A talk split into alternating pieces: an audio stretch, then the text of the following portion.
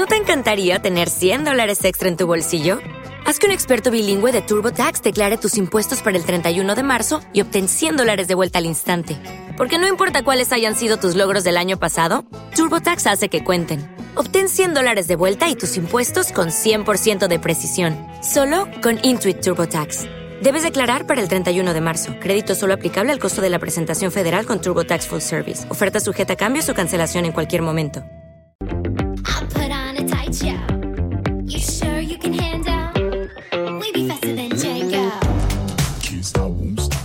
Bienvenidos al podcast de Somos Eléctricos. Yo soy Antonio Sánchez y te voy a acompañar durante los próximos 30-40 minutos que dura este podcast. El objetivo de este podcast es difundir y dar a conocer más sobre los vehículos eléctricos, energía sostenible y tecnología aplicada a los vehículos. El contenido del podcast contará inicialmente con tres apartados diferenciados. Por una parte, hablaremos de las noticias más destacadas ocurridas sobre vehículos eléctricos. Continuaremos con un apartado de Tesla, llamado Espacio Tesla, donde te hablaremos de curiosidades y experiencia de uso de un Tesla. Finalmente, acabaremos con preguntas y respuestas que nos hagáis llegar en los podcasts anteriores o a través de las redes sociales. Daremos respuesta a todas las dudas que te surjan.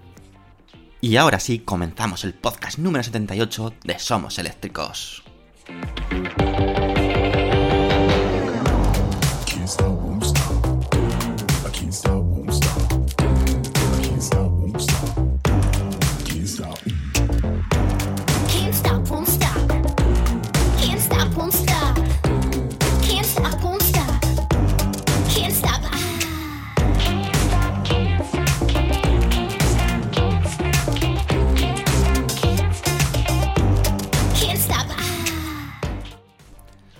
Hola amigos, ¿qué tal estáis? Una semana más estamos aquí para traeros durante estos 30-40 minutos un poco de diversión y un poco de entretenimiento. Espero que lo estéis llevando todo lo mejor posible, ya queda menos, una semana menos desde la última vez que nos escuchasteis y bueno, vamos a intentar lo dicho, que se pase cuanto antes, aunque de la forma más segura posible.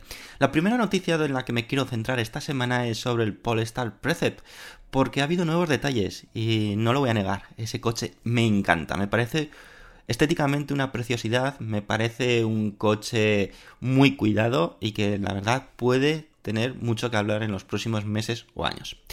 La marca Premium Polestar, que como sabéis es propiedad de Volvo y Volvo a su vez es propiedad de un fabricante chino que también os hablaremos en este podcast, anunció con anterioridad la presentación de una nueva berlina eléctrica en el pasado Salón de Ginebra de 2020, pero como sabéis se tuvo que cancelar por el coronavirus. De igual forma, Polestar ya había adelantado algunos detalles al respecto de este nuevo sedán 100% eléctrico, cuyo nombre era Polestar Precept, pero no ha sido hasta ahora cuando el fabricante ha querido profundizar más en el vehículo. Así pues, la compañía nos ha dado un vistazo más en detalle, tanto en vídeo como en datos, de lo que podemos esperar de esta futura berlina eléctrica. Desde Polestar dicen que el Precept ha sido creado para mostrar tres áreas claves de la marca: sostenibilidad, tecnología digital y diseño. Hay un vídeo y además hemos hecho un vídeo en nuestro canal de YouTube en Somos Eléctricos eh, que puedes ver y que te recomendamos que veas porque aparte de comentarte todas estas ventajas o estas bondades del Polestar Precept, lo vas a poder ver con tus propios ojos. Si prefieres ver fotos, también, pues como siempre, en la descripción del podcast dejamos el enlace a- a ese artículo que hemos publicado en nuestra página web y vas a poder ver fotos y vídeos de esta auténtica maravilla eléctrica, una berlina con una estética rompedora.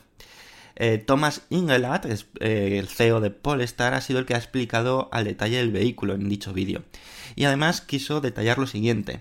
La gente me pregunta todo el tiempo, ¿cuál es el futuro de Polestar? Y por supuesto, no estamos mostrando nuestros modelos futuros todavía. Pero Precept muestra hacia dónde nos queremos dirigir, nuestra dirección de diseño, nuestras ambiciones sobre la sostenibilidad y la gran experiencia de usuario digital que traeremos con esos coches del futuro. Precept muestra nuestro futuro, no como un sueño elegante o algo salido de una película de ciencia ficción. Esta es nuestra realidad, que es la que viene.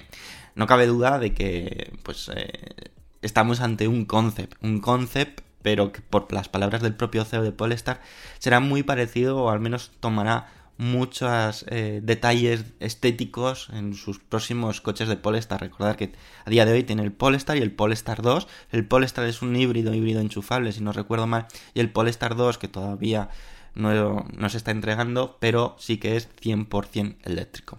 Como os hemos dicho antes, eh, se basa este Polestar Precept en tres bases fundamentales.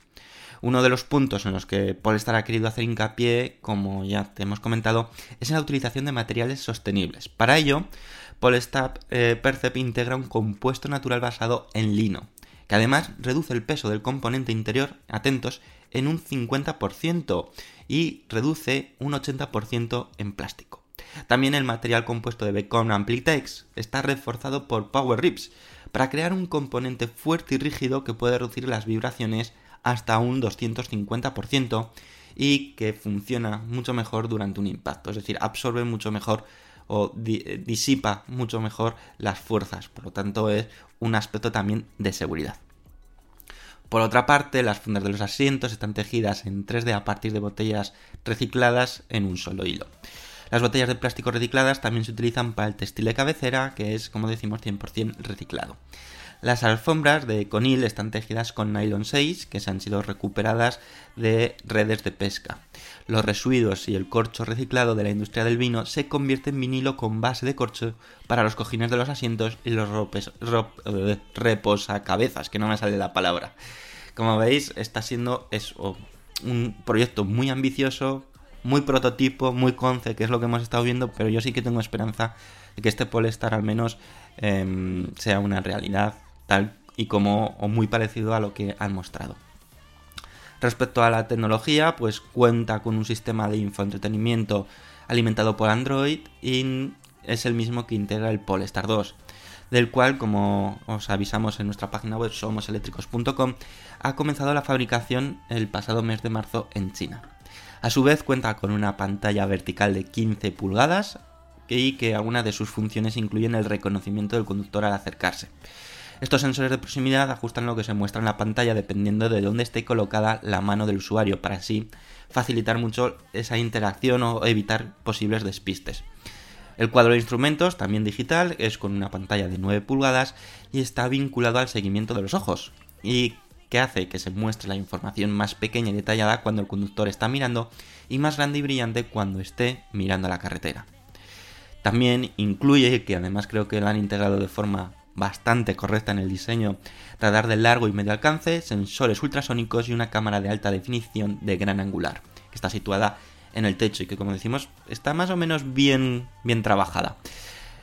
Además incorpora cámaras en reemplazo de las tradicionales retrovisores de espejo, algo que ya cada vez estamos viendo más. El Audi e-tron puede ser el primer coche en serie, que lo en serie me refiero que se produce en forma en serie en, en incluirlo y cada vez más los fabricantes están apostando por esa tecnología.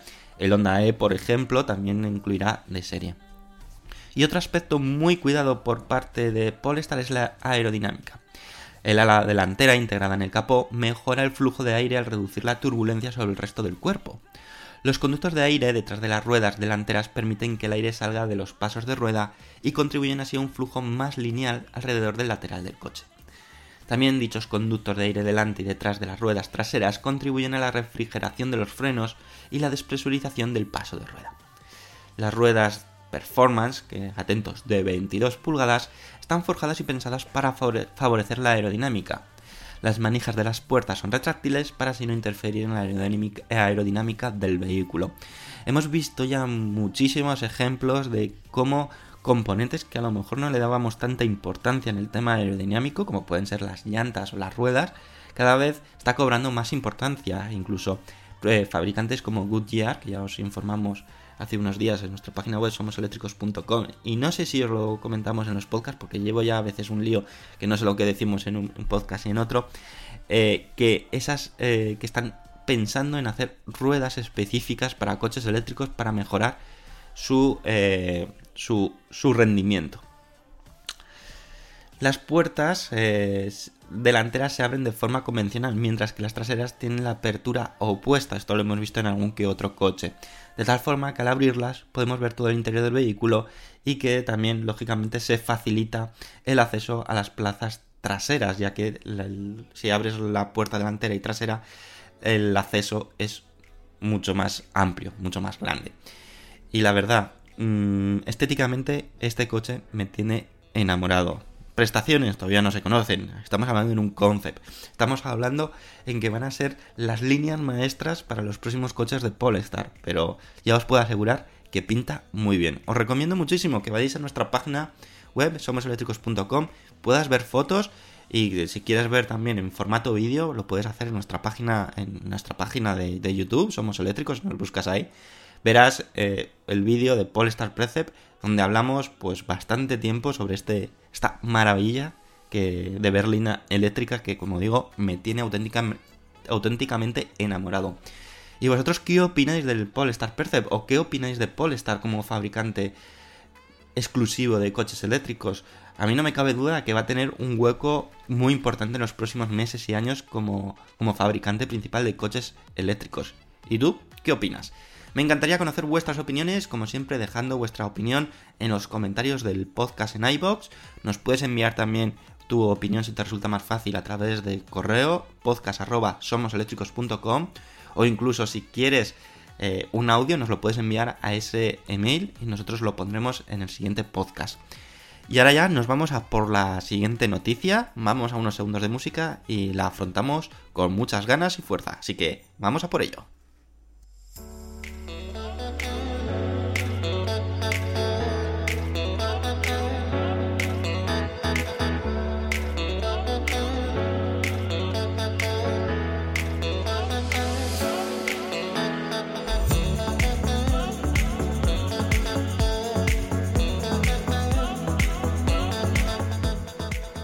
Ahora es el turno de hablaros de Maple.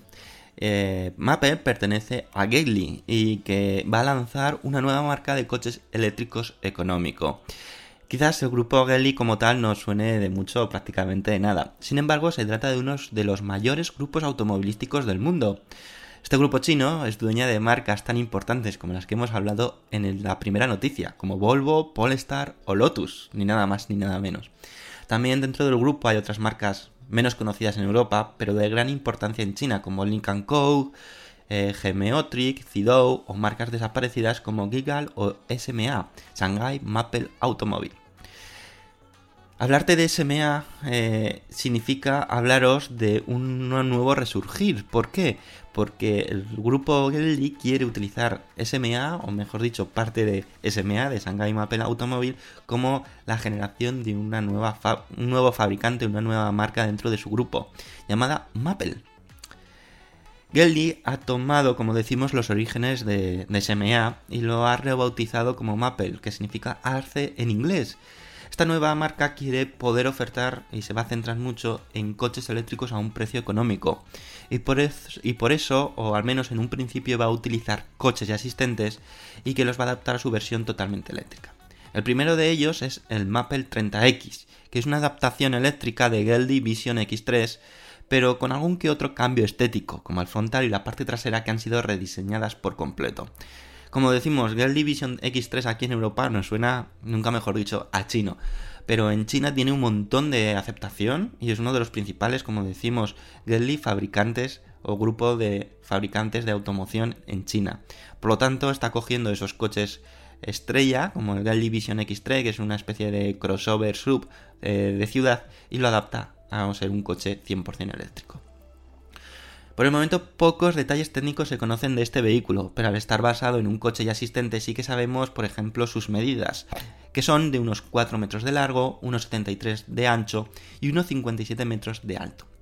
En cuanto al tamaño de la batería no ha sido desvelado, pero sí que el fabricante ha querido anunciar su autonomía oficial, que será de entre 106 kilómetros pero, eso sí, atentos, bajo el ciclo NDC. Ya sabéis que en China en Japón utilizan este tipo de ciclo que es el más engañoso de todos, el menos realista y que calculo que se quedará en unos 200 kilómetros de autonomía real, si no es un poco menos.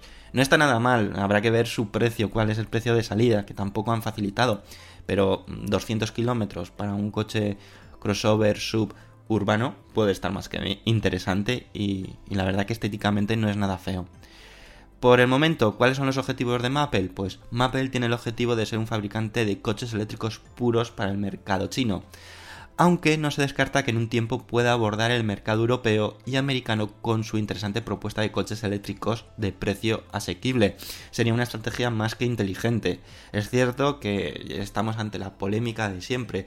Coches, o de, de esto que creemos que coches chinos son poco seguros, coches chinos no van a pasar los controles de seguridad o de validación de Europa y de Estados Unidos, pero poco a poco empezamos a ver ejemplos y casos reales que sí que van siendo eh, autorizados. Y este Mappel no podría, podría ser uno de ellos sin duda alguna. Si queréis ver fotos de este Mappel eh, X30, 30X, perdonad, que lo he cambiado con el Geldi, 30X, tenemos fotos publicadas en nuestra página web, somoseléctricos.com, y ahí vais a poderlo ver para que os podáis hacer un poco la idea de cómo es el coche. Y os recordará mucho a coches europeos, pero vamos, sin duda alguna que existen, sobre todo del fabricante Renault. A mí me da un aire algún que otro Renault así tipo sub crossover, pero, pero muchísimo. Vete tú a saber si está por detrás Renault.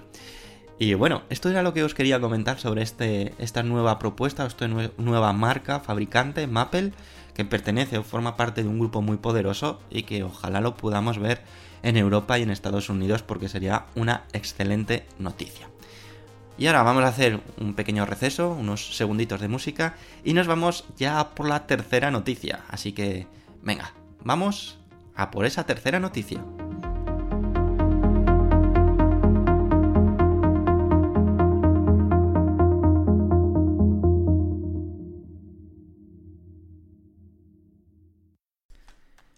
Esta tercera noticia la quiero dedicar a un proyecto o a un- una propuesta bastante interesante e innovadora para la recarga de energía en vehículos eléctricos.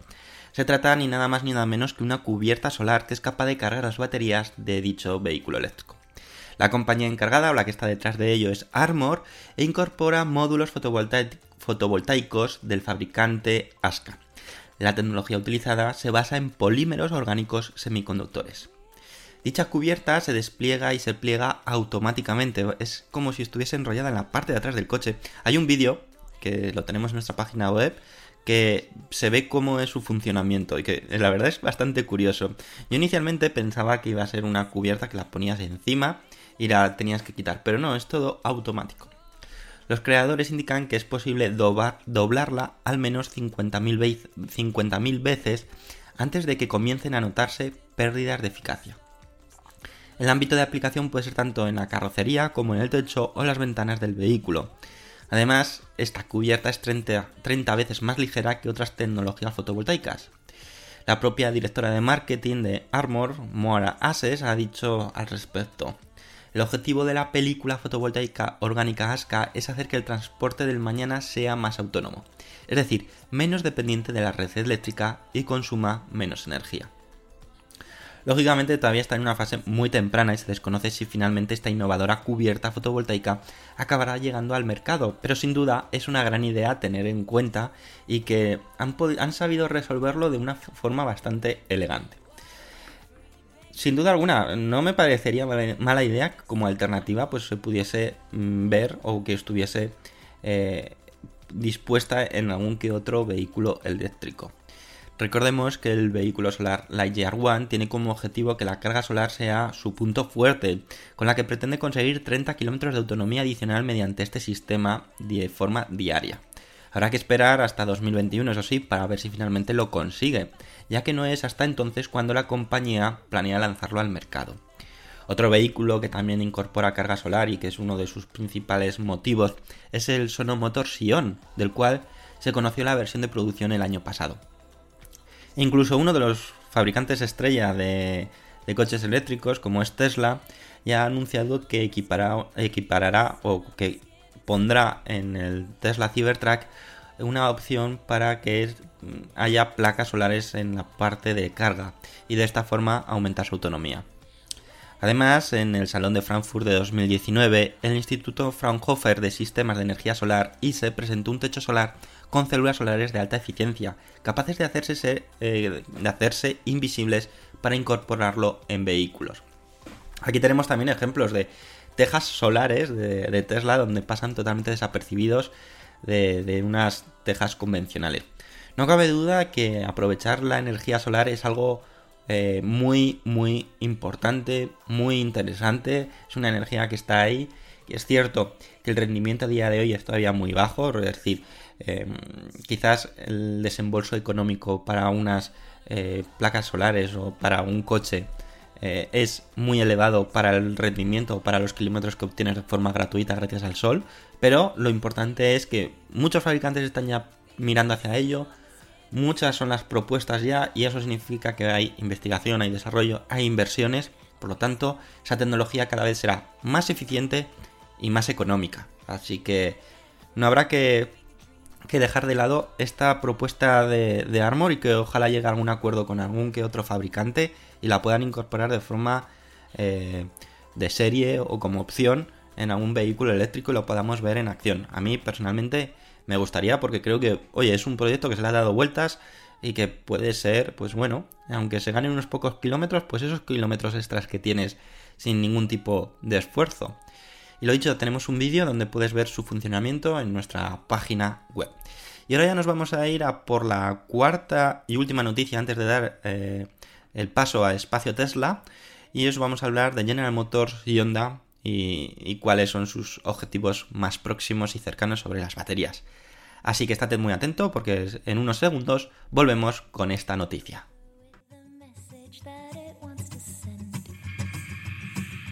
Grab it, hold it by its tail before it escapes.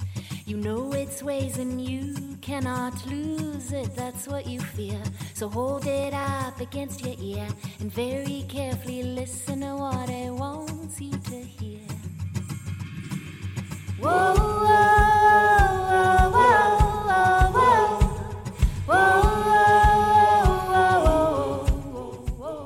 Y antes de dar paso al espacio Tesla, donde tenemos también una noticia bastante interesante, os queremos hablar de dos grandes fabricantes como es Honda y General Motors que se unen para desarrollar de forma conjunta dos vehículos eléctricos. Ambas compañías ya tienen un acuerdo con anterioridad relacionado con baterías. Esta nueva asociación contempla la construcción de dos nuevos coches eléctricos para Honda bajo la plataforma de General Motors, con el uso de nuevas baterías Ultium que General Motors ha presentado recientemente. En cuanto al diseño interior-exterior, será diseñado únicamente por Honda. Y Rick eh, vicepresidente ejecutivo de American Honda Motor Company, dijo: Esta colaboración unirá la fuerza de ambas compañías, mientras que la escala combinada y las eficiencias de fabricación proporcionarán en última instancia un mayor valor a los clientes.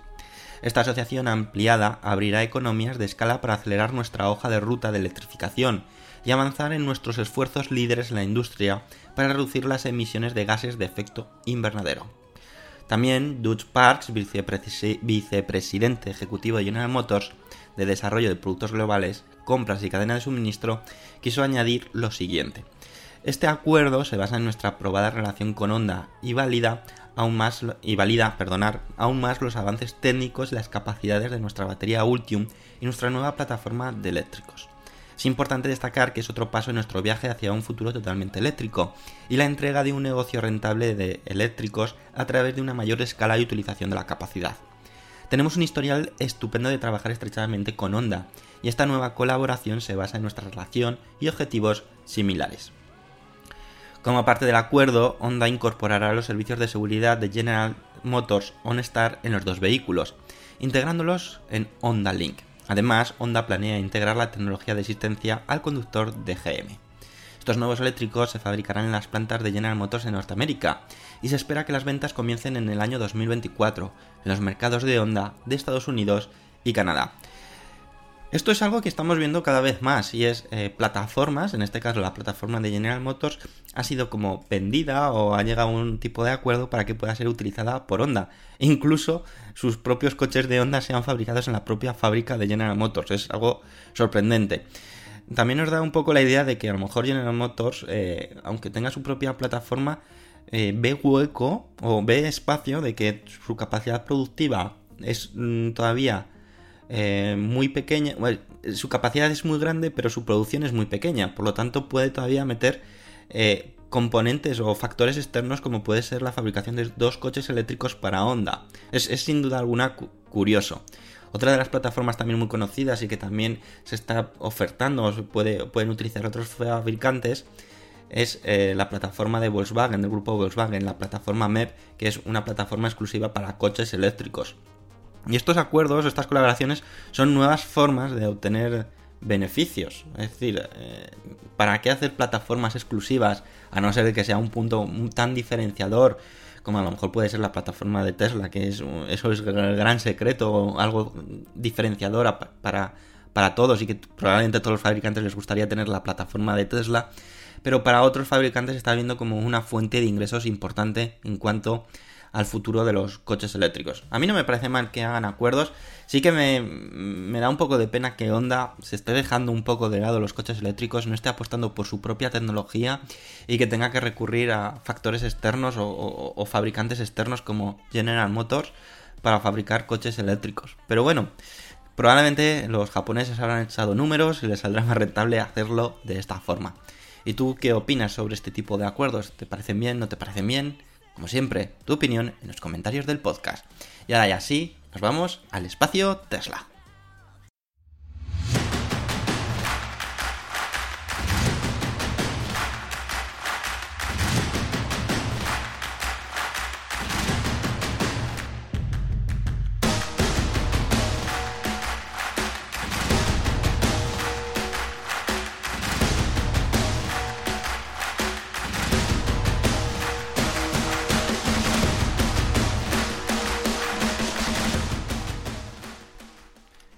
Esta ocasión, en el espacio Tesla, no me voy a enrollar mucho, no quiero eh, que sea un podcast realmente largo en esta ocasión y os vamos a hablar simplemente de los respiradores que está fabricando Tesla destinado a los hospitales para pues eh, evitar eh, muertes por el coronavirus.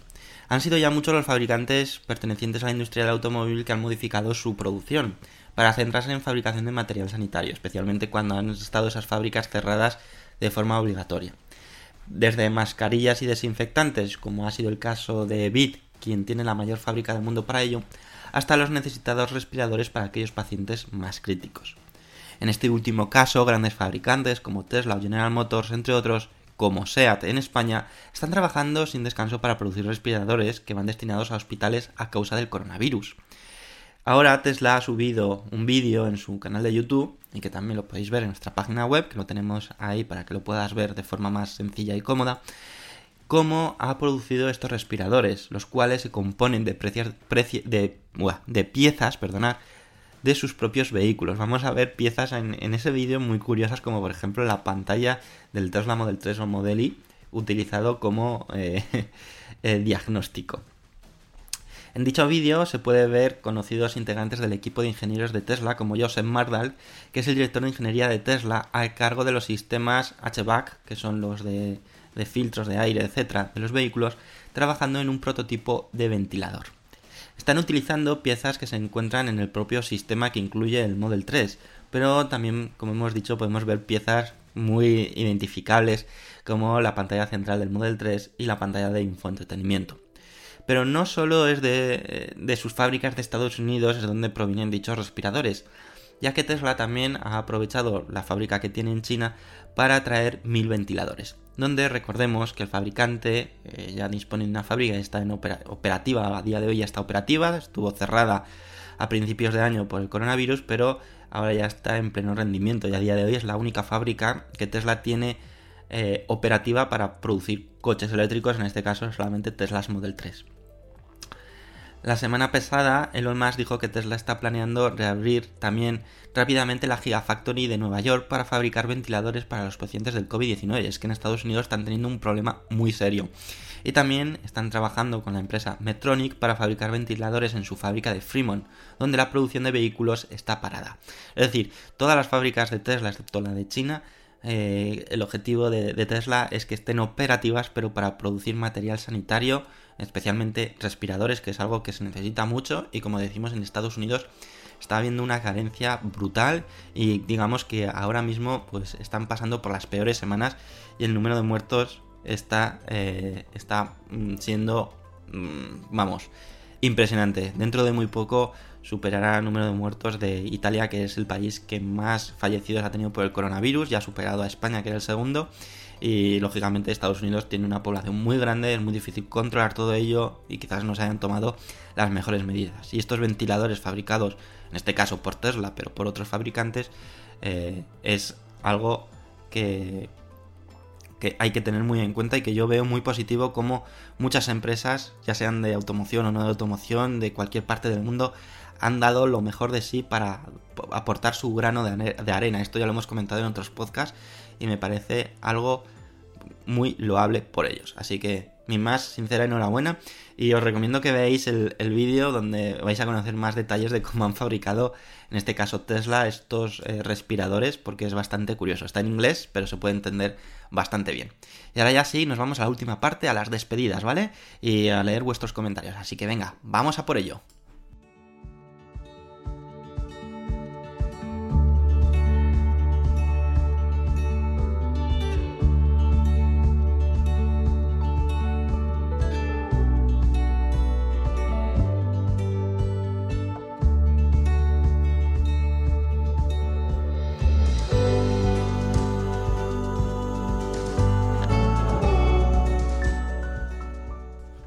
Y ya sin perder más tiempo vamos a ver esos comentarios que habéis dejado, que ya habéis sido unos cuantos. El primero de ellos fue Potro de Aral que dice, Hola Antonio, creo que la gente que vive en la ciudad se habrá dado cuenta del aire tan limpio que entra. Por ejemplo, cuando ventilan las habitaciones que dan en la calle, que el aire es muchísimo mejor y espero que se animen a comprarse un coche eléctrico. Bueno, no cabe duda de que esto puede ser un paso interesante de ver cómo podríamos tener el aire si todos los vehículos fuesen eléctricos y, y otro tipo de tecnologías eh, o, energías no limpias fuesen limpias, no cabe duda. Muchas gracias, Potro, por, por ese comentario y que estoy totalmente de acuerdo y ojalá se conciencie mucha gente después de todo esto, al menos ver el lado positivo del coronavirus. Joaquín nos dice, un aire más limpio con los coches eléctricos. En un principio no, construir un coche eléctrico contamina más que un coche de combustión. La electricidad que usan los coches eléctricos se obtiene contaminando más que la de combustión del clásico coche. Ahora los coches eléctricos son peor para el medio ambiente.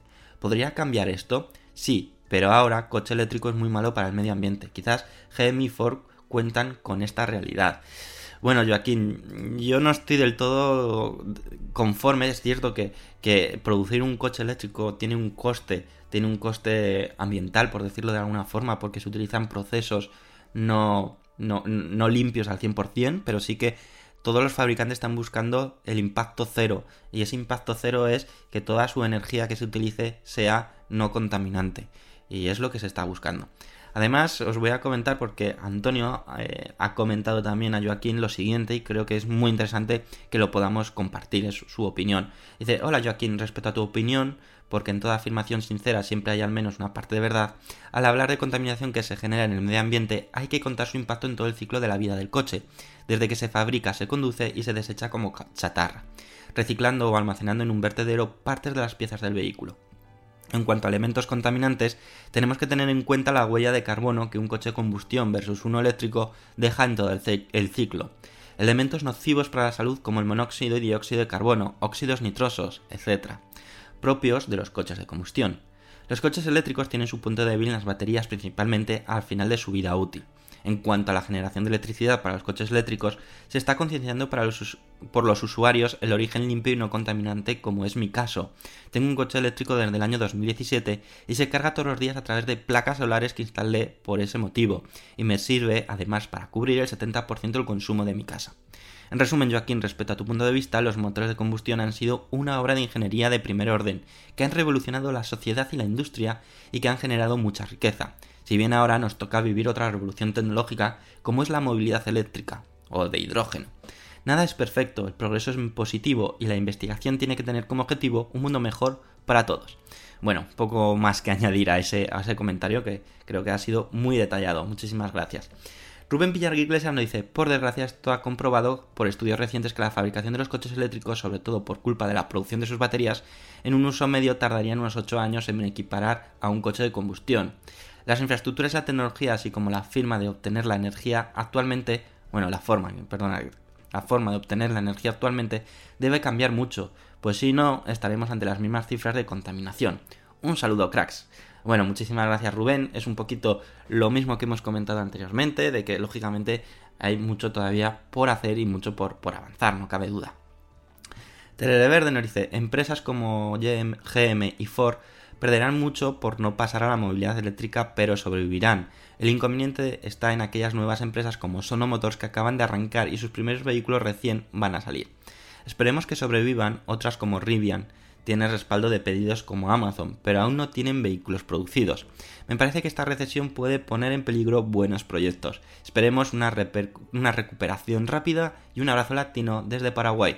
Bueno, Verde, esperemos que como bien dices, grandes ideas, grandes proyectos que hay y que estaban ya en su fase media o final no se queden en el camino debido a, esto. Ojalá que no y que los podamos ver en, realidad y que hechos o producidos ya en una realidad. Ojalá sea así. Y finalmente tenemos el comentario de 1977 que dice, gracias por tu podcast, realmente es un bonito oasis en estas semanas difíciles. En cuanto a los nuevos neumáticos para vehículos eléctricos, me parece una mamarrachada del estilo de los neumáticos de los híbridos o del BMW i3. Los llaman de baja, fricción, cuando en realidad eran de baja adherencia. Entiendo y valoro el tema acústico, pero el resto están años luz de una explicación lógica. Nuevamente, un saludo y gracias. El Model I está guapísimo. Bueno, muchísimas gracias Mino77 por tu comentario, tu opinión. Está claro y nos alegra que al menos este podcast sirva pues como un poco, como bien dices, de, oasis, de que os pueda servir de, entretenimiento, de escape, al menos durante estos 30-40 minutos que suele durar los podcasts. Y que bajo el tema de los neumáticos, a ver, está claro que la adherencia es el factor principal de un neumático. Cuanto mayor adherencia, mejor y tendrán que buscar ese equilibrio o buscar una la mayor adherencia posible, pero también poder hacer otros componentes, otro, otro desarrollo para que mejore las cualidades de los, de los eléctricos. Habrá que ver cómo está, cómo, cómo avanza ese proyecto de Goodyear, que para mi punto de vista lo veo muy interesante y habrá, habrá que ver cómo, cómo es. Y sí, confirmo contigo que el Model está muy chulo y cada vez estamos más tentados todos de poder hacernos con uno de ellos, ¿verdad?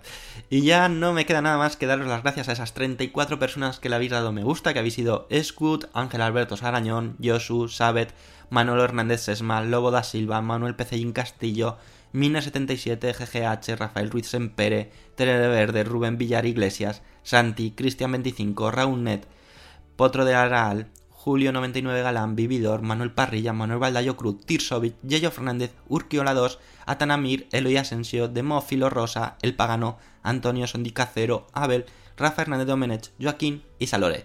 Muchísimas gracias por ese apoyo semana tras semana, de esas 34 personas que habéis dado me gusta, aunque habéis sido muchísimos más los que habéis escuchado el podcast, algo que me alegra muchísimo y que me reconforta de que, que bueno, que al menos sirva de, ayuda en estos días y que sobre todo pues podamos estar un poco más informados sobre todas estas novedades de vehículos eléctricos, que es cierto que ahora se ha podido parar un poco más porque lógicamente todo el mundo está medio parado y hay otras cosas muchísimo más importantes, pero aún así eh, nuestro objetivo sigue siendo ese, el de informaros de forma puntual cada semana. Y la semana que viene ahí estaremos con otra entrega del podcast, ya la entrega número 79.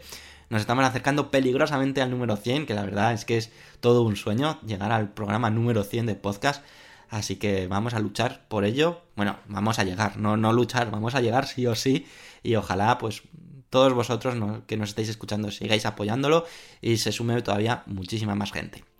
Espero que paséis una semana lo más liviana posible y lo dicho, nos vemos la próxima semana. nos escuchamos, mejor dicho. Hasta luego amigos, que disfrutéis, como digo, de la semana de la mejor forma posible. Adiós.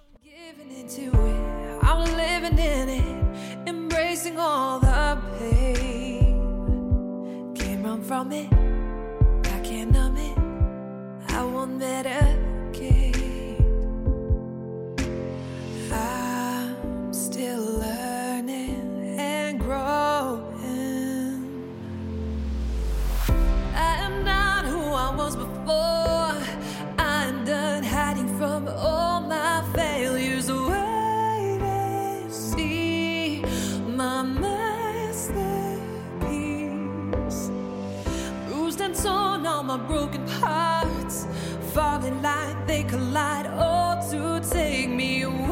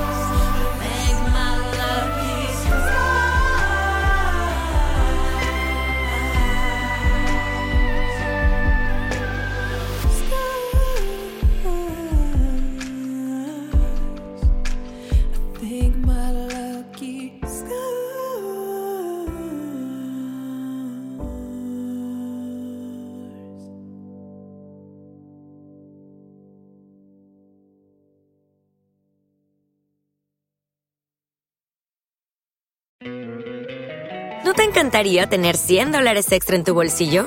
Haz que un experto bilingüe de TurboTax declare tus impuestos para el 31 de marzo y obtén 100 dólares de vuelta al instante. Porque no importa cuáles hayan sido tus logros del año pasado, TurboTax hace que cuenten. Obtén 100 dólares de vuelta y tus impuestos con 100% de precisión, solo con Intuit TurboTax. Debes declarar para el 31 de marzo. Crédito solo aplicable al costo de la presentación federal con TurboTax Full Service. Oferta sujeta a cambios o cancelación en cualquier momento.